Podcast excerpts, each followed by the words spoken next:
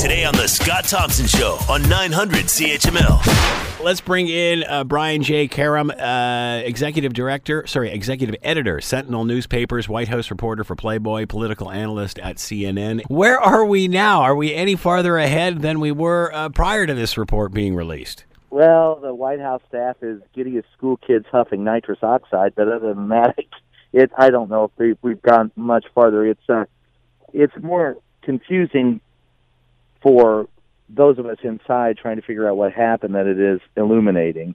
And Nadler has an excellent point. Um, I have not seen um, Sarah Huckabee Sanders tell the truth once in two and a half years, so her diatribes get stale and old, and we don't listen to them anymore. The fact of the matter is, we've only none of us know what's in that Mueller report. There are very few people who do. The Scott Thompson Show, weekdays from noon to 3 on 900 CHML.